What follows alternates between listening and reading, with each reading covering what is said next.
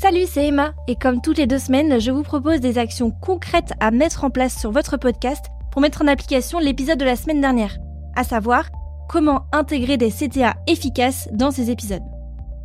Action concrète numéro 1, mettez-vous à la place de votre audience et essayez de comprendre ce qui peut vraiment l'intéresser.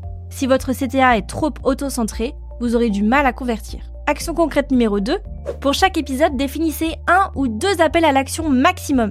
Ils doivent être courts, simples et en adéquation avec le thème de votre podcast pour plus d'efficacité. Essayez également de varier entre appels à l'action globaux et appels à l'action spécifiques. Action concrète numéro 3. Décidez de la position stratégique de votre CTA.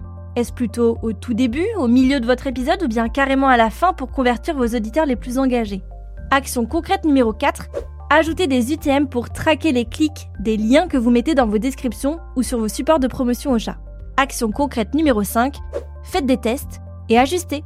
Et voilà, à très vite pour un tout nouvel épisode de Tips.